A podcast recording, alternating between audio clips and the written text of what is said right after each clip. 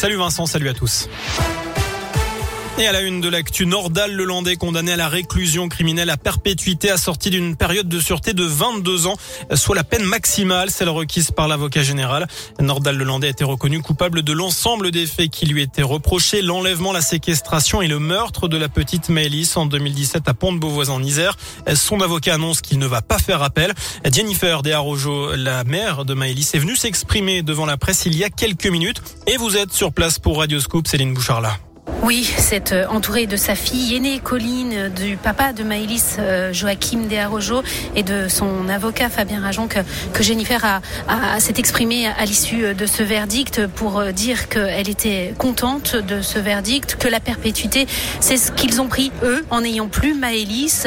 Elle a été avec nous pendant ce procès, elle nous a donné sa force, on a été digne pour elle et lorsqu'elle dit ça, Jennifer, la maman, tient encore devant elle ce portrait de la petite fille qui l'a accompagnée pendant ces trois semaines d'audience, euh, trois semaines euh, qu'elle a rappelées euh, comme ayant été éprouvantes, mais en même temps nécessaires.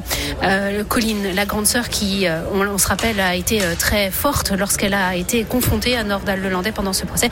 Colline, qui a également dit de Maëlys, sa petite sœur, qu'elle était une guerrière, une, une battante qui avait permis de mettre derrière les verrous un dangereux criminel. Merci Céline. À la page des faits divers, une jeune femme entre la vie et la mort après un violent accident de trottinette la nuit dernière à Lyon. Elle circulait dans la montée de Choulan lorsqu'elle a été percutée par une voiture qui doublait sur une voie de bus.